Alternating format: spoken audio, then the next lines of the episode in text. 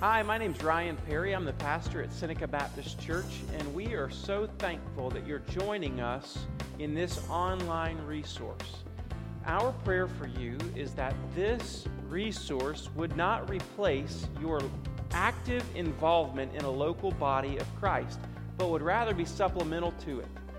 If you are interested in getting further connected to the ministry of Seneca Baptist Church or to giving financially, please visit our website, senecabaptist.org. Thank you and enjoy.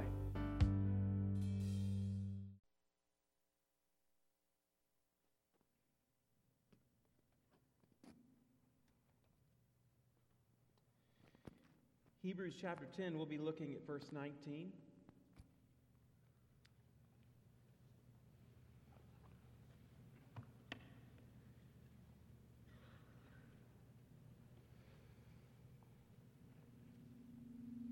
Mr. Bill, I'm humming, brother. There we go. All right. Hebrews chapter 10, verse 19. Are you there in your word? Amen. If you didn't bring your Bible with you, there will be uh, the Word of God on the screen. Also, um, uh, there's a hardback black Pew Bible in the pew rack in front of you. If you'd grab that one and uh, open it up, if you don't own a Bible, please let that be our gift to you. We'd sure appreciate it. Um, Hebrews chapter 10, verse 19 says, Therefore, brothers and sisters, since we have confidence to enter the holy places by the blood of Jesus, by the new and living way that he opened for us through the curtain, that is, through his flesh, and since we have a great high priest over the house of God, let us draw near with a true heart in full assurance of faith with our hearts sprinkled clean from an evil conscience and our bodies washed with pure water. Let us hold fast the confession of our hope without wavering, for he who promised is faithful. Verse 24, and let us consider how to stir up one another to love and good works, not neglecting to meet together, as is the habit of some, but encouraging one another, and all the more as you see the day drawing near. Let's pray one last time as we uh, come into this most holy moment with God in His Word. Father, your Word is life to us. And that's what Jesus, you said to the disciples in John chapter 6 when you had preached a hard message and you said uh, lots of people were leaving and you looked at the disciples and you said, Are you going to leave me too? And I can't remember which one, maybe Peter, he said, Where would we go to?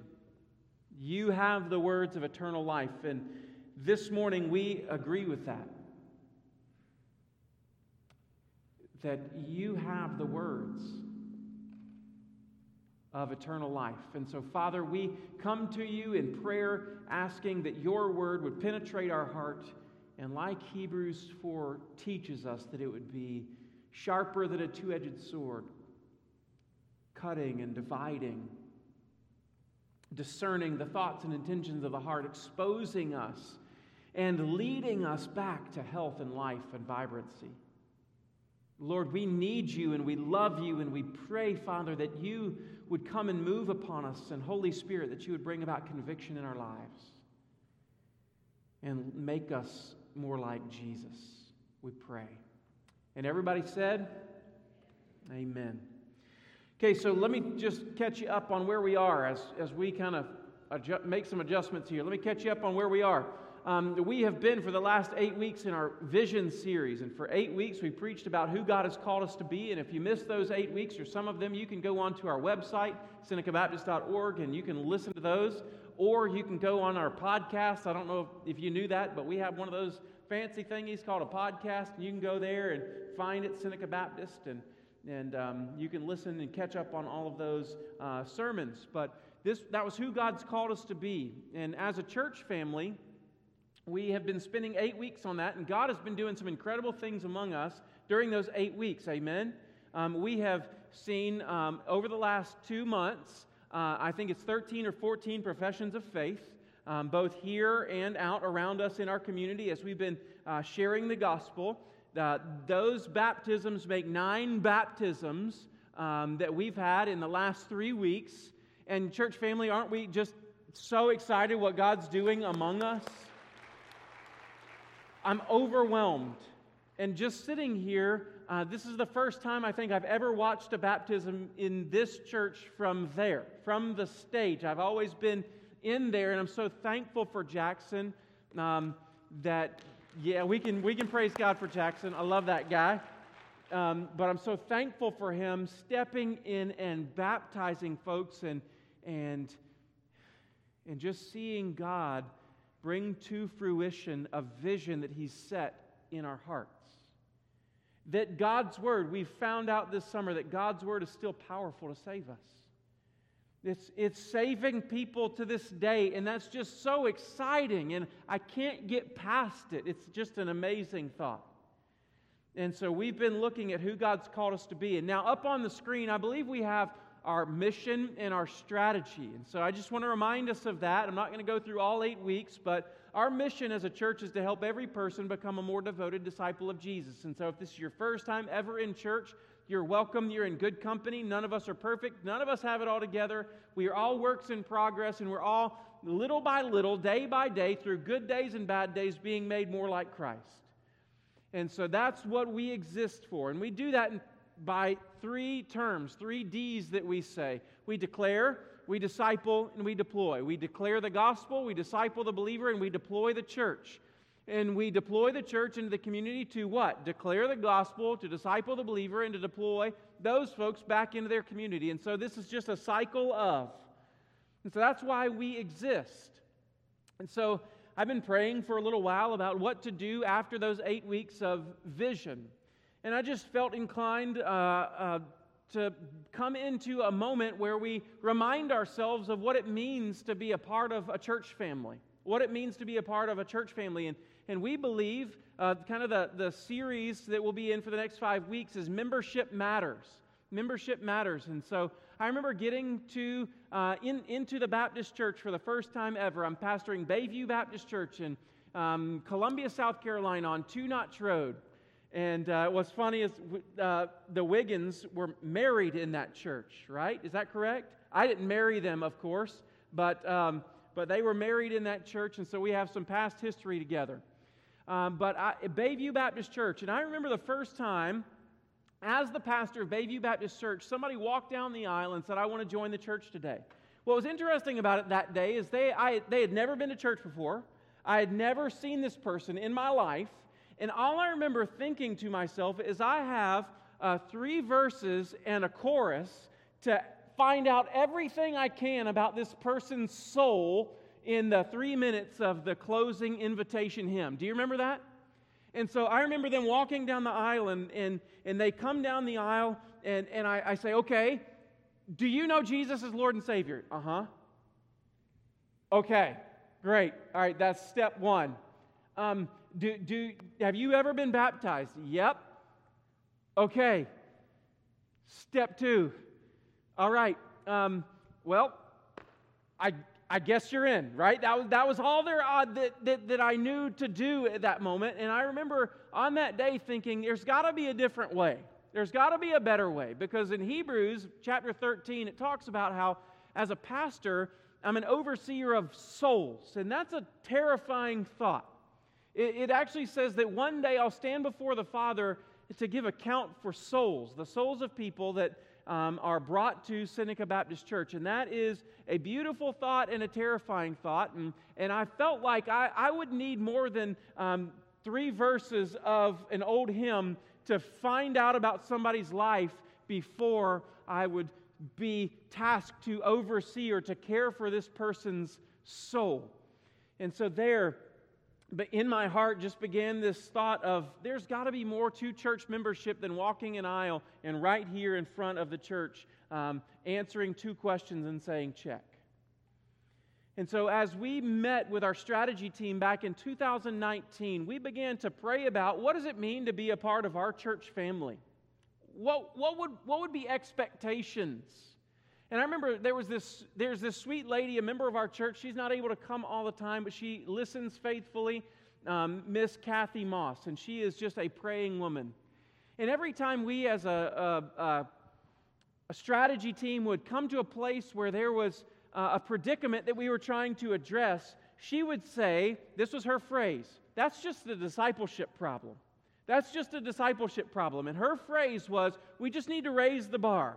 The bar needs to be raised. We need to bring people up. And that was kind of what we thought about church membership.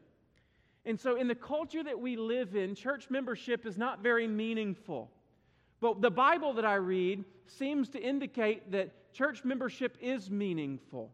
It's very meaningful. And so we don't need to dumb membership down, but we need to raise people up. And so that's what we began to think through. And the strategy team uh, came up with five expectations of a church member. And so over the next five weeks, we're going to look at those things, those expectations, and talk about them all from Scripture. Now, if you're with us on Wednesday nights, this is a sermon or a text that is going to be familiar. I, I preached through this text just a couple weeks ago on Wednesday and, and um, knew that I was going to be coming back in here. Okay, so here's the things that I want you to see, and here's what we're talking about today. So here are five expectations, okay? We're going to address number one today, but five expectations. If you're looking to become a church member, here at Seneca Baptist, these are the five things that we expect of everyone who is a member. Number one is worship attendance. We expect you to come. And that might seem like a duh statement, but it's not, okay? We expect those who are church members to come and be a part, and we're going to talk about the why behind it in a moment. Number two is Sunday school participation. Here's why. Because in a church, even our size, you can walk in, you can sit somewhere, you can not speak to a whole lot of people, and as soon as the last song's over, you can make a beeline for the back door. And even in a church our size, which is not a, a large church, you can hide. You cannot be known. But in Sunday school, a large church gets small. It's where family comes together. It's where relationships are built. It's where teaching happens. It's where growth happens. It's just an amazing place. And so, if you're a part of our church or not yet a part of our church, we want you to come and be a part of Sunday school. It is a very vital part of our church. Three, generosity. Now, in generosity, I do intend to talk about money, but it's generosity is not just about money. You've probably never heard me stand up and talk about tithing from the pulpit. You might say, well, I wonder why that is.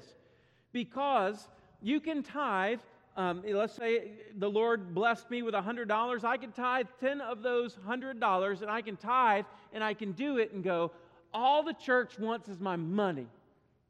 Hate giving like this. I just feel guilty. And I can do a tithe with my heart not attached to it. But generosity doesn't seek for a certain amount of money, generosity is coming for your heart. And when God has your heart, He'll have everything that belongs to you. And that's what God's after. He's not after your money. As if God were sitting up in heaven going, He's looking at his checkbook balance and going, I just don't know how I'm going to make it this month. No, He doesn't want something from us, but He wants something for us. And so that's generosity. Service is number four. We believe everybody who comes to Seneca Baptist Church and locks arms to, is here to do ministry. And some of you guys are missing out on the blessing of ministry because you come and you go. Come get plugged in. You say, Ryan, this health uh, problem in my life doesn't allow me. Let me tell you, we have a prayer ministry, and the most powerful, effective thing we can do as believers is to call on a almighty God.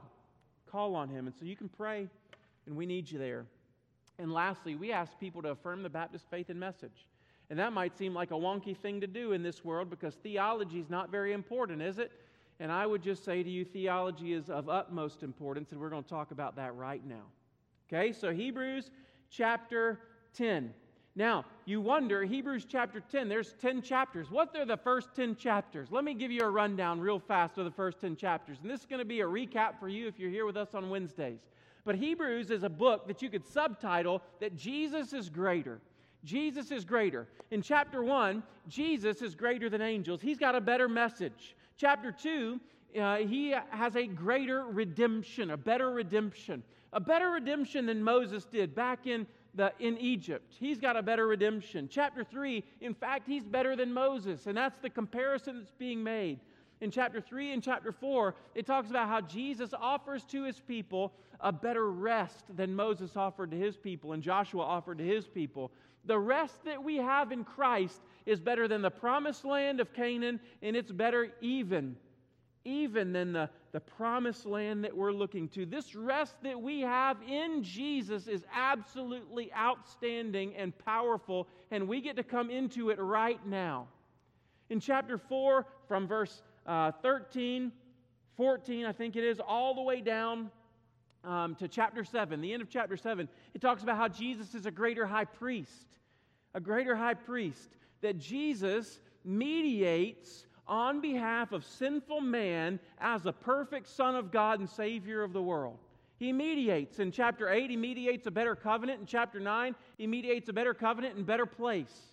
In chapter 9 and chapter 10, Jesus is a greater high priest who mediates a better covenant. He mediates that covenant in a better place, the Holy of Holies, heaven itself, and he offers better sacrifices for sinners.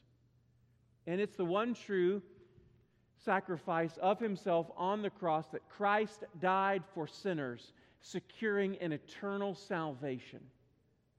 And so, Jesus, this is how Jesus is revealed to us in chapters 1 through chapter, the beginning of chapter 10. And then in chapter 10, 19, it takes a turn. And this is the first time in all of the book of Hebrews that it goes from theology to being practical or practical living. This is how all of the 10 chapters of theology are now lived out in our lives. And you might say to me, "Well, pastor, I don't I didn't I didn't think that that, that theology was very important. And I want you to know that the author of the New Testament book of Hebrews and Romans would highly disagree with you. Theology is of utmost importance. What we believe matters because what I believe here will change the way I think, the way I, I, I, value things, in the way I live in the world that, that God has placed us in. Are you with me? So if I believe wrongly, what's going to happen? I'm going to begin to live uh, improperly.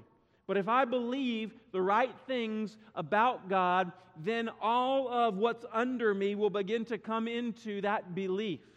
So theology is of utmost importance, and the author of Hebrews would um, flesh that out for us in the church, and it should affect our daily life. And so here's where I want you to go verse 24 and 25. Verse 24, 25, it says, Let us consider how to stir up one another to love and good works. Verse 25 says, Not neglecting to meet together. Now, I want you to see it right there. So the early church, way back when, gathered together. And you can see that in the very beginning of Acts chapter 2, that the church gathered together. And so the encouragement, based on all of who Jesus is, is not neglecting to meet together, as is the habit of some, but encouraging one another, and all the more as the day draws near. All the more. Now, here's what I want you to see in the text, this word not neglecting is a very powerful word. It's a, not neglecting seems very subtle to us, but the word is used in a number of different ways throughout the Old and New Testament. So in the Old Testament, um, Psalm chapter 16, this is how the word that David uses when he says, God will not abandon the Messiah in the grave, but he'll raise him up. So the author of Hebrews is saying, don't abandon the gathering. Don't abandon the gathering. Paul said in uh, one of his letters, I think it was one of the uh, pastoral epistles, he said that someone has deserted me. Someone has deserted me. And, and this is the same word. So the author of Hebrews would say, don't desert the gathering. Don't desert it.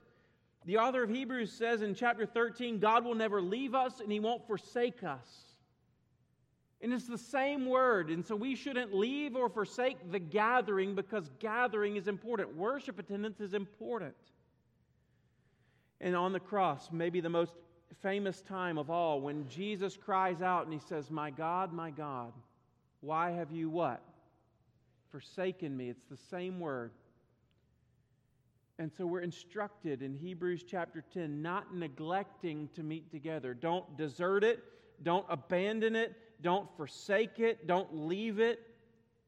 He says, don't neglect the gathering. Now, in the um, version that I'm reading, chapter 10, verse 25 says, not neglecting to meet together. And it almost makes it a verb. It almost makes it a verb. but in fact, it is a noun, and so it would best be translated the meeting or the gathering. And it's used in another very important place. A very important place.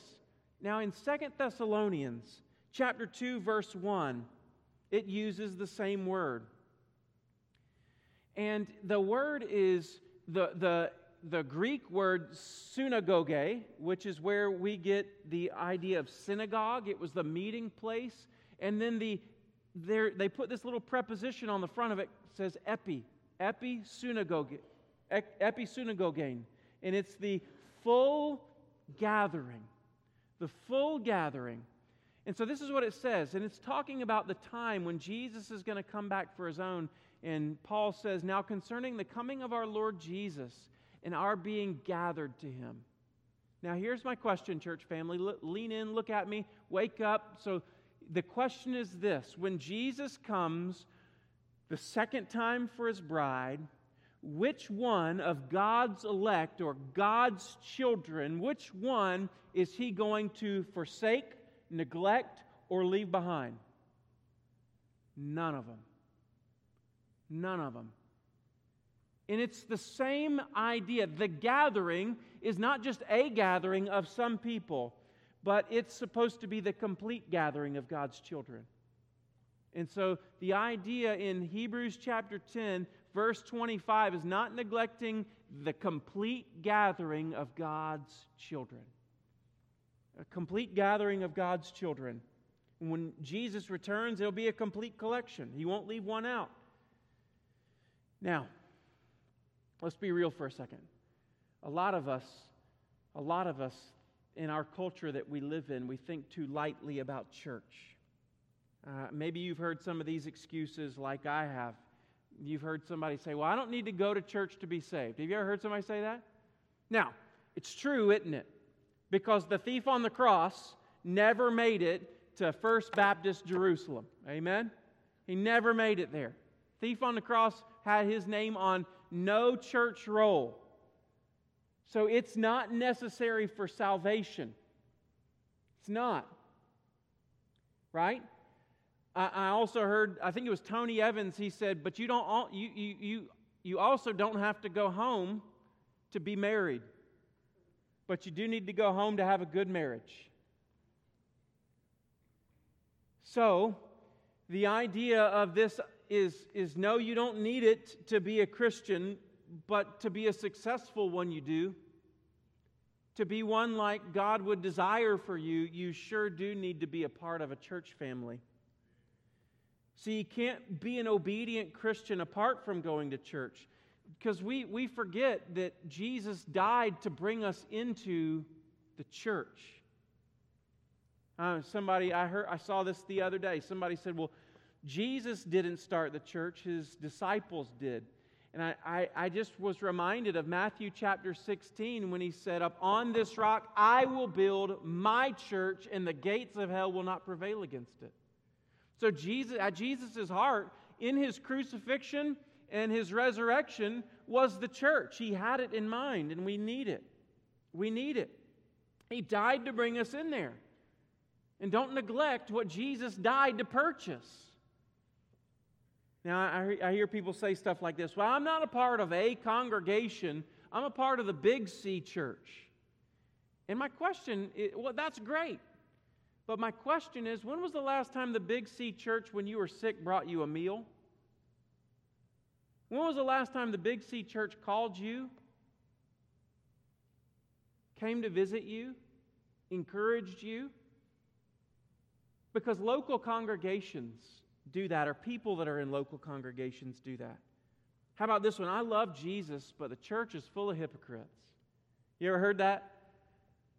And I would, to that, I would say, well, amen. We are a bunch of hypocrites. And Jesus, day by day, is trying to make us less hypocritical than we were the day before. It's called sanctification. He's making us more like Christ. I've even heard somebody say, Well, I love Jesus, but I hate the church.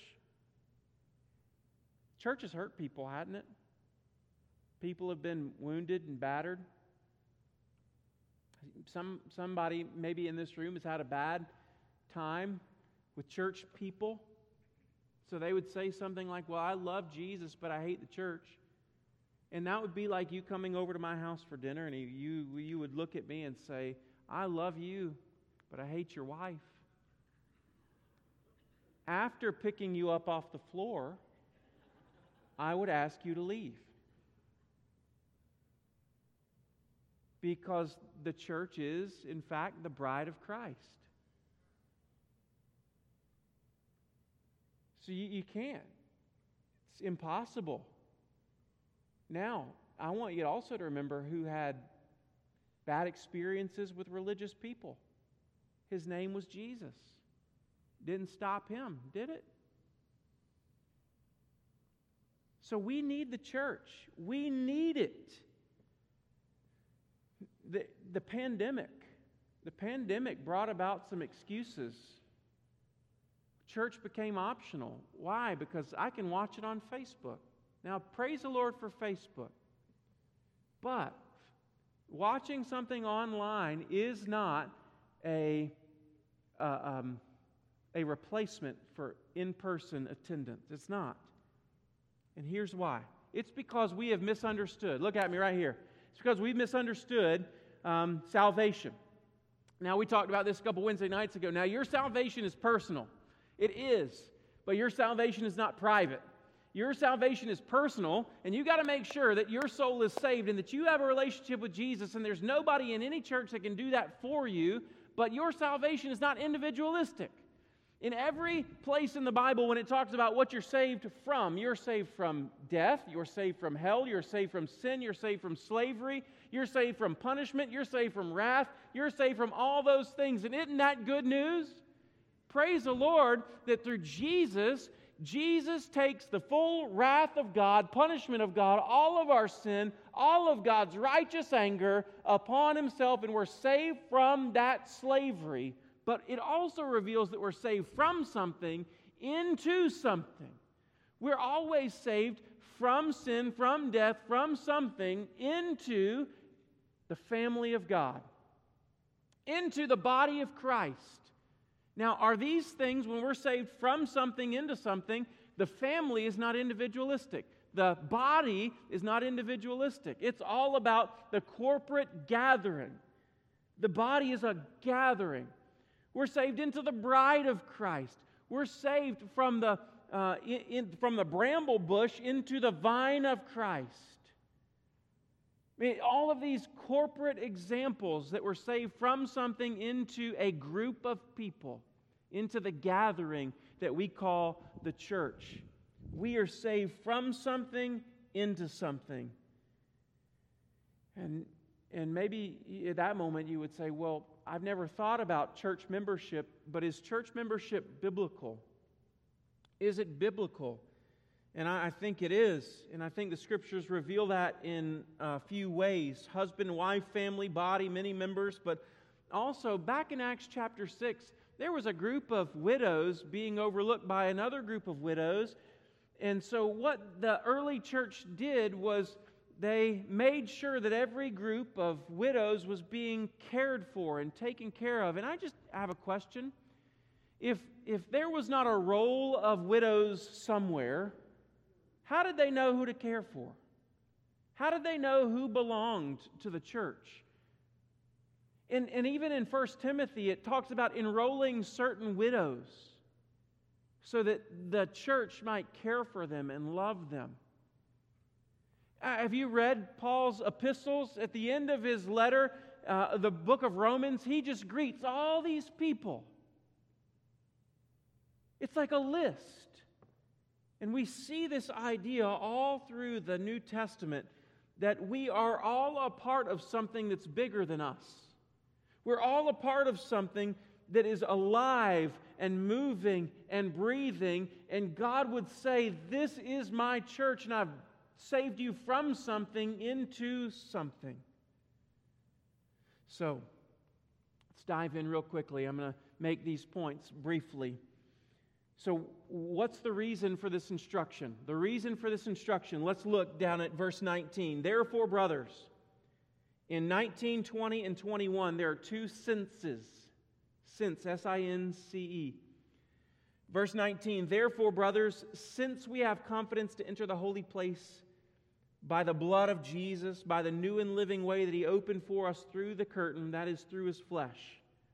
Hey, listen to me, church family. For the first time in human history, we have the ability to come into the very presence of the holy God in the most holy place. I don't need a priest. I don't need somebody to offer sacrifices for me. I don't have to uh, be separated from God through a veil or a curtain in the temple. I can come into the Holy of Holies. Why? Because Jesus has made a way for you and for me. And when he died on the cross and said, It is finished, the earth quaked and the veil in the temple was torn from top to bottom in two. And that was our entrance into the most holy place.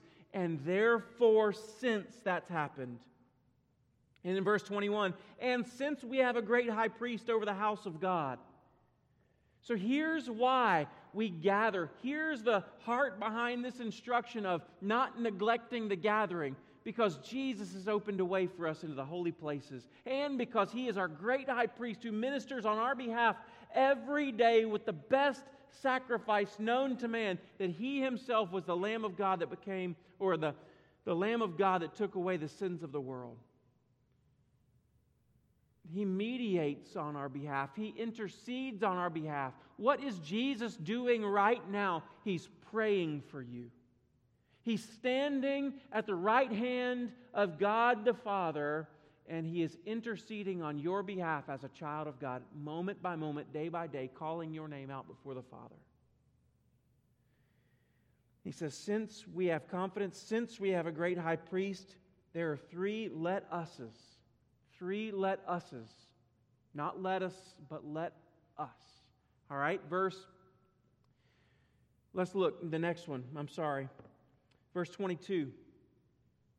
It says, Let us draw near with a true heart in full assurance. We have access for the first time in human history. We can come before the throne of God. Let us draw near with a true heart.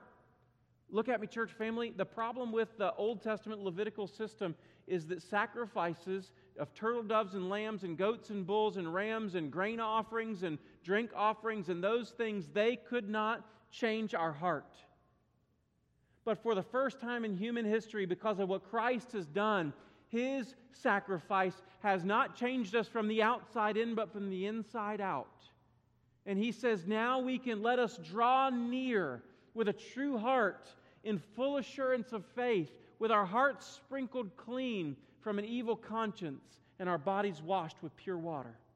This is what Christ has done for us. So he says, Let us. Did you notice he didn't say you? Singular? Hey, you do this and you do this. What's the, after all of this theology, it becomes corporate. Let us draw near. And so when we come to church together, this is what we're doing. We are corporately drawing near to God to seek Him. The second thing we do is found in verse 23. It's a place, that the gathering is a place where we teach and uphold the confession of our hope. Where we teach and uphold the confession of our hope. Let's read verse 23. Let us hold fast the confession of our hope without wavering, for he who promised is faithful.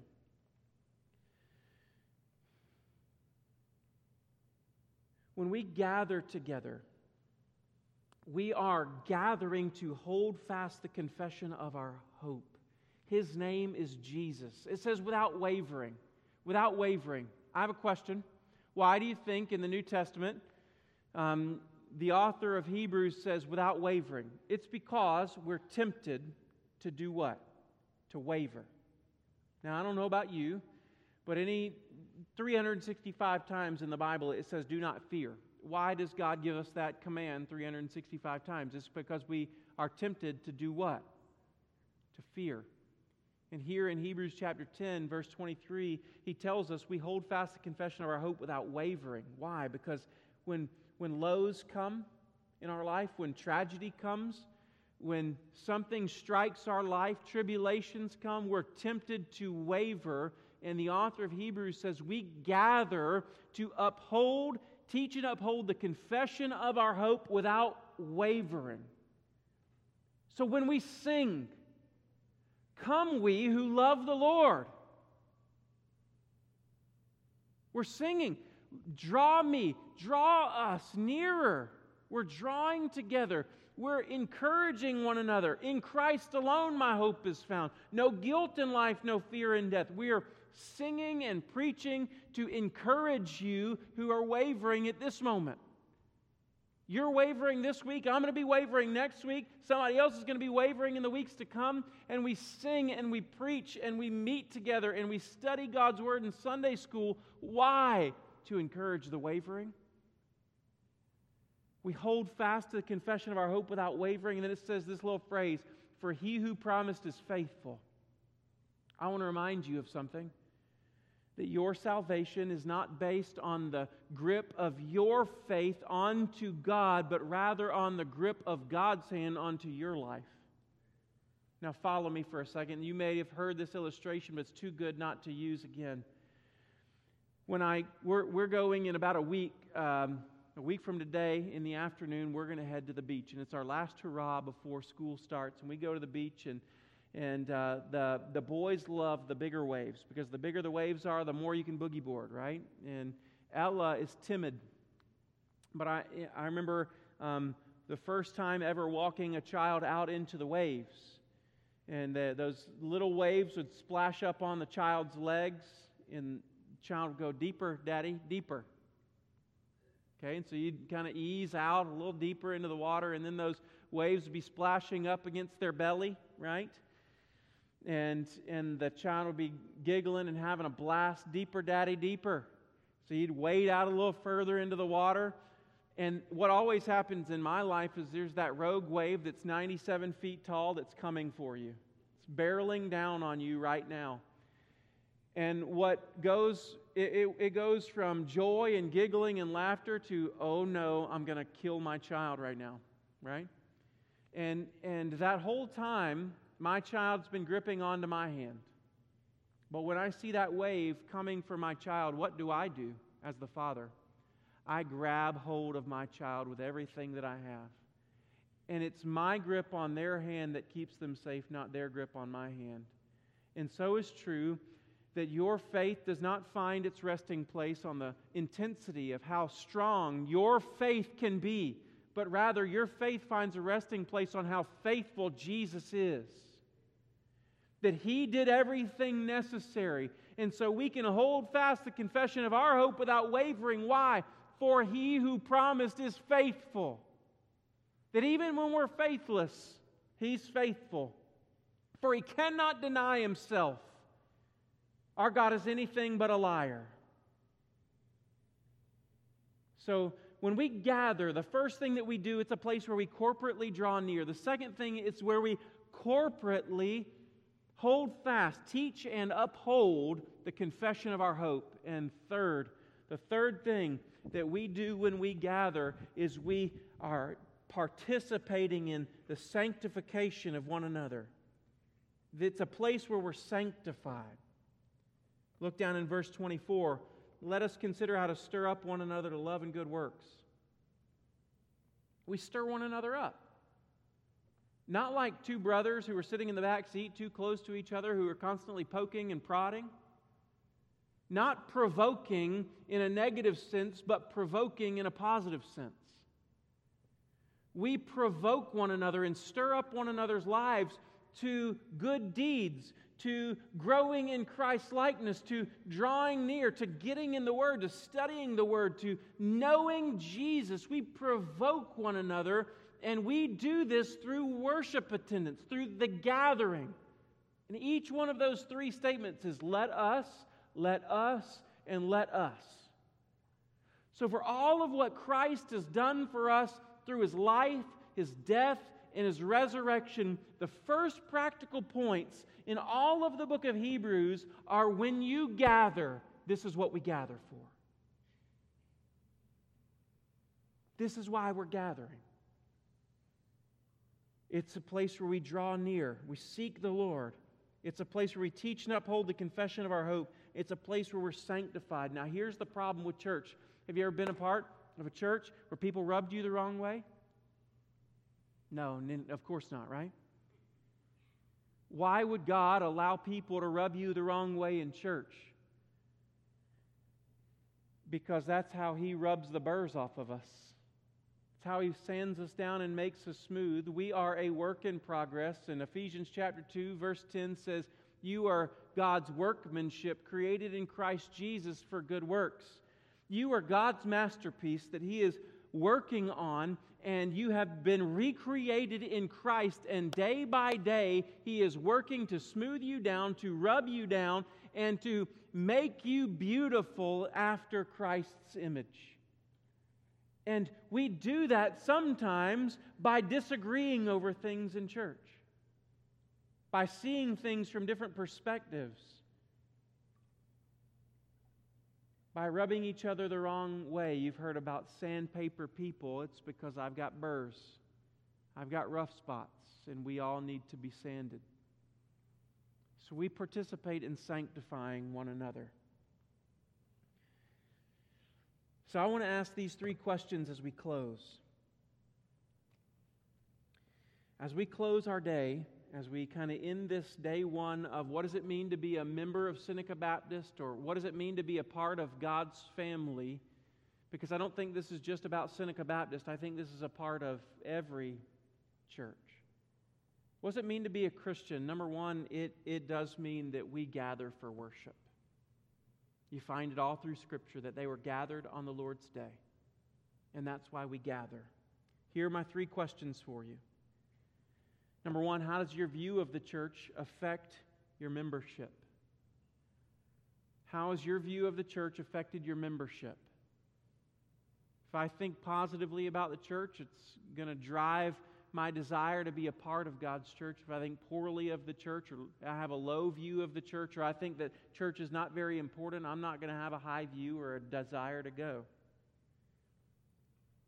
Number two, parents There's some parents here, what, what kind of seeds are we sowing into our children's lives about church and its priority? What kind of seeds are we sowing? Because we are. Intentionally or unintentionally, we're giving priorities. And three, is worship attendance in this passage about our preferences or is it about others or others' growth? And I think we see very clearly that it's not about us, but it's about others. So, as we finish our time today, we have gathered. And Miss Margaret, would you come forward for us? We've gathered and we've worshiped and we've celebrated new life in Christ we have rejoiced over four lives who have made professions of faith. We have sung to the Lord. We've magnified the name above all names. We have corporately drawn near. We've upheld the confession of our hope. And by God's grace, we're going to leave different than when we came in. Some of us when you think about your membership status at Seneca Baptist or just as a part of God's church. Some of us, we might have a couple of these expectations. We're doing this one well and this one well, but we're not doing this one well. So I just want to challenge you this morning. Where are you? What area do you need to grow in? What would God be pointing you to?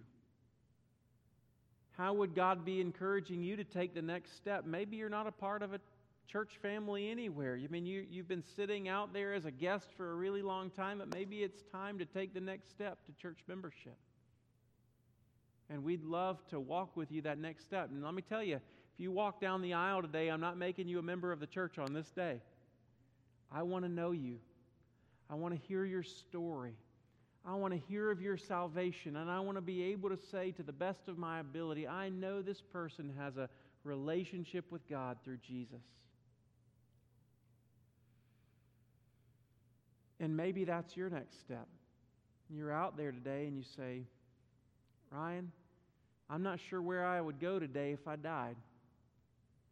You can seal that deal today by placing your faith in Jesus, who is our merciful and great high priest who has laid down his life for you. Would you stand with me?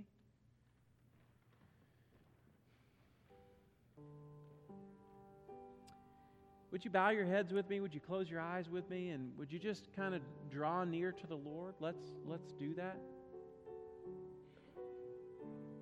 Heads are bowed and eyes are closed. What's your next step? Is your next step the first step? I want to give my heart and life to Jesus Christ as Lord and Savior. You can do that today.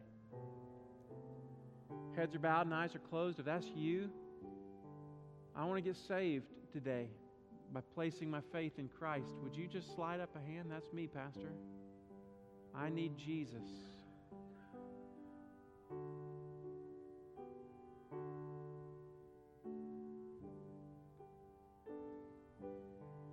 Maybe you're out there today and, and you just say, I, I need to take the next step toward membership. I've been sitting too long. Or I've not been doing as a member what I ought to be doing, what the scriptures would encourage me. Maybe that's your next step. And maybe you just don't have a church home. Come, be a part. Father, work in our hearts as we sing. Speak to us. Don't let this most holy moment pass us by. Teach us, Lord. Grant us your grace. We do pray in your name. everybody said, Amen.